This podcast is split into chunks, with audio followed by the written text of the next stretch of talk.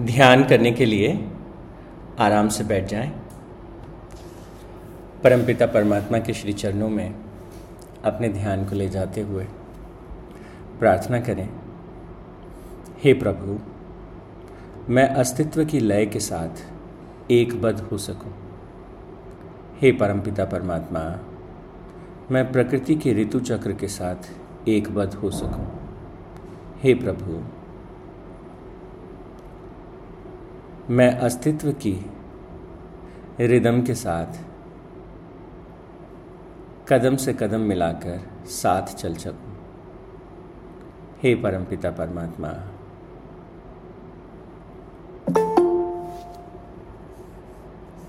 मैं प्रकृति के साथ एकाकार को प्राप्त कर सकूँ, ऐसा आशीर्वाद मुझे दीजिए हे परमपिता परमात्मा अपने अहम भाव को पोषित करते हुए जो मैंने प्रकृति के साथ एक दूरी बनाई है उस दूरी को मैं पार कर सकूँ, अपने अहम को पिघलाते हुए इन दूरियों को मिटा सकूँ, ऐसा आशीर्वाद मुझे दीजिए।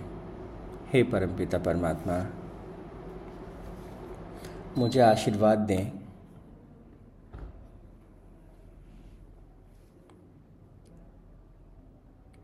मुझे आशीर्वाद दें कि मैं अपने आप को अस्तित्व के साथ जोड़कर प्रकृति के साथ जोड़कर अपने समय को, अपने हर क्षण को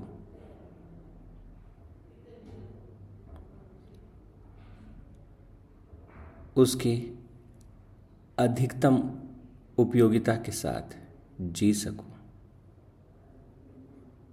ओ शांति शांति शांति ही।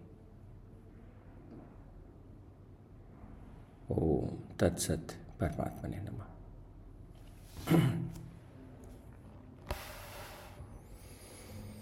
छोटा सा ध्यान करने के बाद, छोटी सी प्रार्थना के बाद, अब हम आज के सत्र की शुरुआत करते हैं। अभी तक हमने गीता ज्ञान प्रतियोगिता के चौथी क्लास के जो श्लोक हैं, उन पर हमने बात की। और इन श्लोकों से जो महत्वपूर्ण श्लोक है, उनके जो ऊपरी अर्थ है, उसमें क्या छिपा है मोटा मोटा उसे भी हमने जानने और समझने की कोशिश की। अब हमारा अगला लक्ष्य क्या है? एक बार हर श्लोक को हम अपने जीवन में कैसे उतारें? कैसे हम किस तकनीक से, किस विधि से उस श्लोक को अपने भीतर उतार सकें? इसके विषय पर हम थोड़ी सी बात करेंगे। तो लेट मी कनेक्ट यू मैं अपना स्क्रीन आपके साथ शेयर करता हूँ।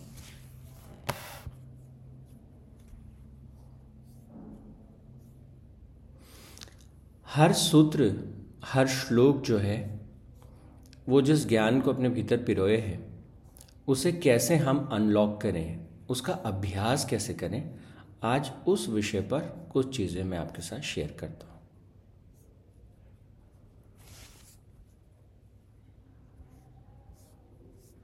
तो सबसे पहले हम पहला अध्याय लेते हैं।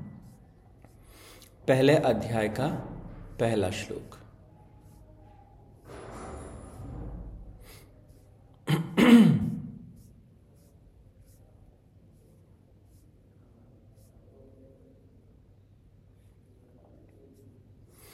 तो इस श्लोक में मोटा मोटा हमने जान लिया था। यहाँ आप देख पा रहे होंगे इसे। हमने ये जान लिया था इस श्लोक में कि हम सब अपने भीतर दो तरह की शक्तियों को, दो विरोधाभासी शक्तियों को अपने भीतर रखते हैं। और हमारा जो जीवन है, उस जीवन में ये दोनों शक्तियाँ जो हैं वो संघर्षरत हैं।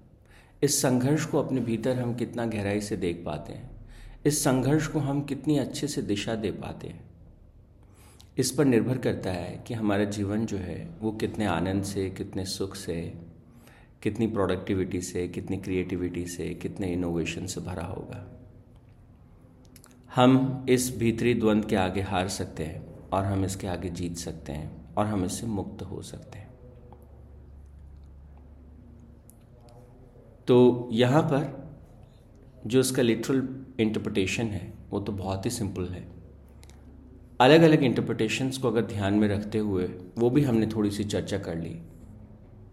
सबके जितने महापुरुष हुए सबने अपने अपने अलग अलग परस्पेक्टिव हर एक सूत्र को, हर एक श्लोक को समझने के लिए दिए। पर जो सबसे खास बात है, हर श्लोक को जीवन में कैसे उतारें? गुरुदेव हमेशा इस बात का ज़िक्र करते थे, गीता को पढ़ने से नहीं होगा, उसे जीने से होगा। गीता को हम जिए कैसे? वो जो पक्ष है, मुझे लगता है हमें उस पर अभी ज़्यादा अपने आप को फोकस करना चाहिए। गीता को जीवन में उतारने के लिए हम क्या करें? तो अगर पहले श्लोक को हम अपने जीवन में उतारना चाहते हैं तो ये कुछ खास चीज़ें हैं, कुछ खास अभ्यास हैं, जिन पर हमें काम करना चाहिए। तो ये कौन कौन से अभ्यास हैं? एक एक करके इनको देखते हैं। सबसे पहला जो सूत्र है वो हमें जीवन की सबसे आधारभूत जो चीज़ है, उसकी तरफ़ लेके जाता है और उसे हम कहते हैं सेल्फ रिफ्लेक्शन जीवन की जो ऊंचाई है, जीवन की जो गहराई है, उसे हम जब तक सेल्फ रिफ्लेक्शन में प्रवेश नहीं करते, तब तक उसे पाना बहुत मुश्किल होता है। तो सबसे पहला काम हम सबको नियमित रूप से दस मिनट का समय, अब नियमित रूप से, और इट्स बेट ऑलवेज बेटर कि हम एक खास समय पर इसे करें। दिन में इस सत्र के तुरंत बाद, इस सत्र से तुरंत पहले, जो चीज़ आप रोज़ करते हैं, ऐसी कोई भी क्रिया जो नियमित रूप से आप रोज़ करते हैं, उसके ठीक बाद या उसके ठीक पहले। बेटर है कि ठीक उसके बाद में आप समय निकालें।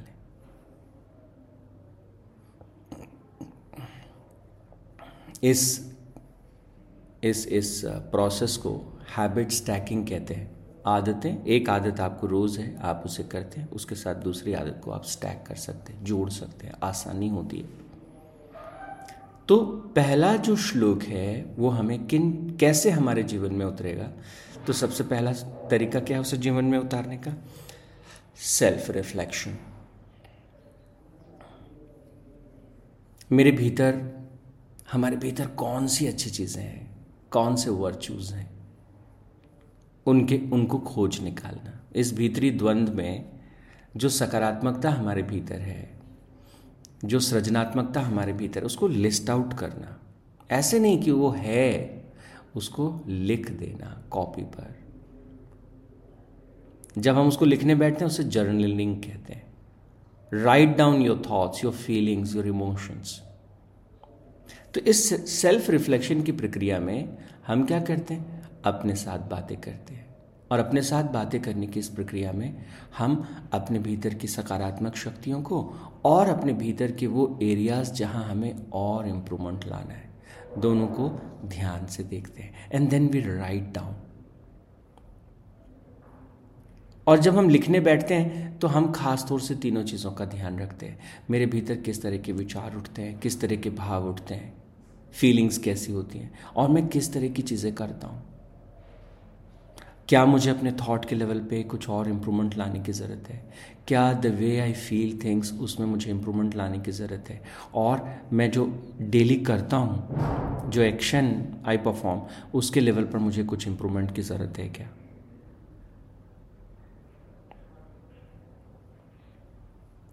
तो हम अपने आप को लगातार इस युद्ध में क्या करते हैं? हम अपने आप को जगाते जाते हैं।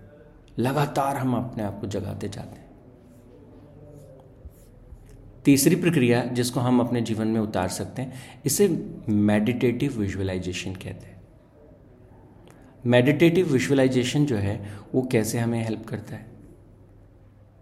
मेडिटेटिव विजुअलाइजेशन की प्रोसेस में हम अपने आप को, अपने अपने आप को देखते हैं। सारी सकारात्मक चीज़ों के साथ कि ये अच्छाई, ये ये अच्छी चीज़, ये अच्छी चीज़, ये अच्छी चीज़। ये सब मेरे भीतर है। तो मेरा व्यक्तित्व कैसा होगा? मेरा जीवन कैसा होगा? तो अगर आपको महसूस होता है तो आप इन सारी प्रोसेसेस को किसी कागज़ पे लिख भी सकते हैं। मैंने वैसे तो इस फ़ाइल को आपके साथ शेयर किया है। आप चाहें तो उसका एक प्रिंट आउट भी ले सकते हैं। तो ध्यान रहे कि कौन सी छोटी छोटी चीज़ें हैं जिनका अभ्यास करना है। इनमें से किसी भी एक चीज़ के बारे में आपको बहुत विस्तार से जाना हो तो हम उसकी गहराई में जा सकते हैं। तो क्या क्या अभ्यास करना है कि सेल्फ रिफ्लेक्शन से शुरू करना है? देखना है, भीतर क्या अच्छा है, क्या बेस्ट है, और भीतर ऐसा कौन सा एरिया है जिसे इम्प्रूव करने की आवश्यकता है। सेल्फ रिफ्लेक्शन अपने कार्यों को लेकर, अपने विचारों को लेकर, अपने समय को लेकर के। और ये सेल्फ रिफ्लेक्शन धीरे धीरे अभ्यास होगा इसका। मेरा कल का दिन कैसा गया? मैंने कल क्या अच्छा किया? और क्या ऐसा था जो कम अच्छा हुआ? और वो मेरी कौन सी आदत, कौन से विचार, कौन सी फीलिंग्स की वजह से कम अच्छा हुआ? क्या मैं उसे बेहतर कर सकता हूँ? How I can improve upon that तो जीवन के इस युद्ध में आपकी ऊर्जा आपका समय आ, आ, आप पूरी तरह से उसमें डूबे हुए हैं। कहाँ कौन सी ऐसे कहते हैं ना कौन सी चौकी पे हम जीते और कौन सी चौकी पर हम हार गए? कौन से क्षेत्र में हम जीते और कौन से क्षेत्र में हम हार गए? तो आत्मविश्लेषण सेल्फ रिफ्लेक्शन आत्मविश्लेषण जो है वो जीवन में आत्म उत्थान की प्रक्रिया का पहला कदम है। और write it down on a piece of paper that should not be कि बस हमने सोच लिया, विचार लिया, नहीं। We need to be actively involve into the process और इसलिए कहते हैं इसको राइट इट डाउन फिर जब हमने उसे कागज़ पे लिख भी दिया तो हम मेडिटेटिव विजुअलाइजेशन के प्रोसेस में जाते हैं। हम देखते हैं ये सकारात्मक चीज़ अगर भीतर आएगी तो और ऐसा अनुभव करते कि वो आ चुकी है और उसके आने से मेरे व्यक्तित्व में किस तरह का परिवर्तन हुआ। अब भविष्य में जब ये चीज़ वापस आएगी तो मैं उसको कैसे हैंडल करूँगा? कल्पना करते हैं कि कोई ऐसी परिस्थिति हुई, अचानक से हमको अच्छा नहीं लगा, बुरा लगा, या थोड़ा सा इरिटेशन हुआ, या थोड़ा सा गुस्सा आया। और फिर आपको क्या लगा? जब आप आत्मविश्लेषण के लिए बैठे तो आपको लगा कि ये ठीक नहीं था। ये ये बच्चे की बात पे गुस्सा करना, या वाइफ की बात से इरिटेट होना, या किसी व्यक्ति की बात से थोड़ा ऐसा महसूस करना, ये ठीक नहीं था। मुझे अपनी इस क्वालिटी को इन्हेंस करना है, इसको ठीक करना तो सबसे पहले सेल्फ रिफ्लेक्शन से हमको पता चला कहाँ गड़बड़ है। फिर जब हमने उसको लिखा डायरी में जब हमने लिखा उस पूरी बात को पॉजिटिव शक्तियों को, जो जो घटना, थोड़ा सा उसको हमने डायरी पे लाया। जब हमने लाया तो वो कॉन्क्रीट हो गई। उसको लाने के बाद फिर हम मेडिटेटिव विजुअलाइजेशन करते हैं। कैसे करते हैं? अगर भविष्य में आगे से सेम इस तरह की घटना हो, ठीक इस तरह से अगर कोई व्यक्ति मुझे कहेगा, क्या मैं वापस ऐसा ही करूँगा? और अगर मैं ऐसा प्रतिक्रिया कर रहा हूँ, नकारात्मक प्रतिक्रिया कर रहा हूँ तो उसके पीछे वजह क्या है? क्या कारण है? तो अपने आप को पकड़ना और फिर ऐसा देखना कि नहीं, अगर अगली बार ऐसी कोई मुझे बोलता है, ऐसे मुझे कोई कहता है तो मैं बहुत ही शांति से और इस तरह से इसको डील करूँगा। इसे हम कहते हैं मेडिटेटिव विजुअलाइजेशन। शायद एक बार मैंने आपको बताया था, महात्मा बुद्ध जो है, वो एक सभा में थे। उनका प्रवचन हुआ और आनंद के साथ वो चल पड़े। जब दूसरे गाँव को जा रहे थे, आनंद भगवान की हर चीज़ को बहुत ध्यान से देखते थे। तो अचानक से महात्मा बुद्ध रुके। उन्होंने अपने सिर की तरफ़ ऐसे आँखों को उठाया। बहुत ही स्नेहपूर्वक अपने हाथ उन्होंने उठाया और फिर हल्के से फूक मारी। उन्होंने इस तरह से अभिनय किया जैसे वो किसी मक्खी को अपने सिर पे जो बैठ गई थी, माथे पे जो मक्खी बैठ गई थी, उसे उड़ा रहे। आनंद ने तुरंत सवाल पूछा कि, भगवान ऐसा तो कुछ था नहीं। आपने ये अभिनय क्यों किया? तो भगवान बुद्ध ने बताया कि उस सेशन के दौरान वो जो वहाँ व्याख्यान चल रहे थे, एक मक्खी आके बैठ गई थी और मैंने उसे अनायास ही जो है, उससे हल्का सा एक इरिटेशन होते हुए मैंने उसे उड़ा दिया। I am correcting my self कि अगर ऐसा होता है तो मुझे ऐसा नहीं, बल्कि ऐसे करना चाहिए था। मेडिटेटिव विजुअलाइजेशन जो है, वो एक प्रोसेस है। जब भी हम कुछ हमसे हो जाता है, हो गया, कोई बात नहीं। बहुत बार कुछ गलती होती है तो हम अपने ऊपर ही गुस्सा करते हैं, खुद पर ही इरिटेट होते हैं। मेडिटेटिव विजुअलाइजेशन वो प्रोसेस है, जो हमको क्या कहते हैं, इसको ऐसे नहीं, बल्कि ऐसे करना चाहिए था। और भविष्य में हम इसको ऐसे करेंगे।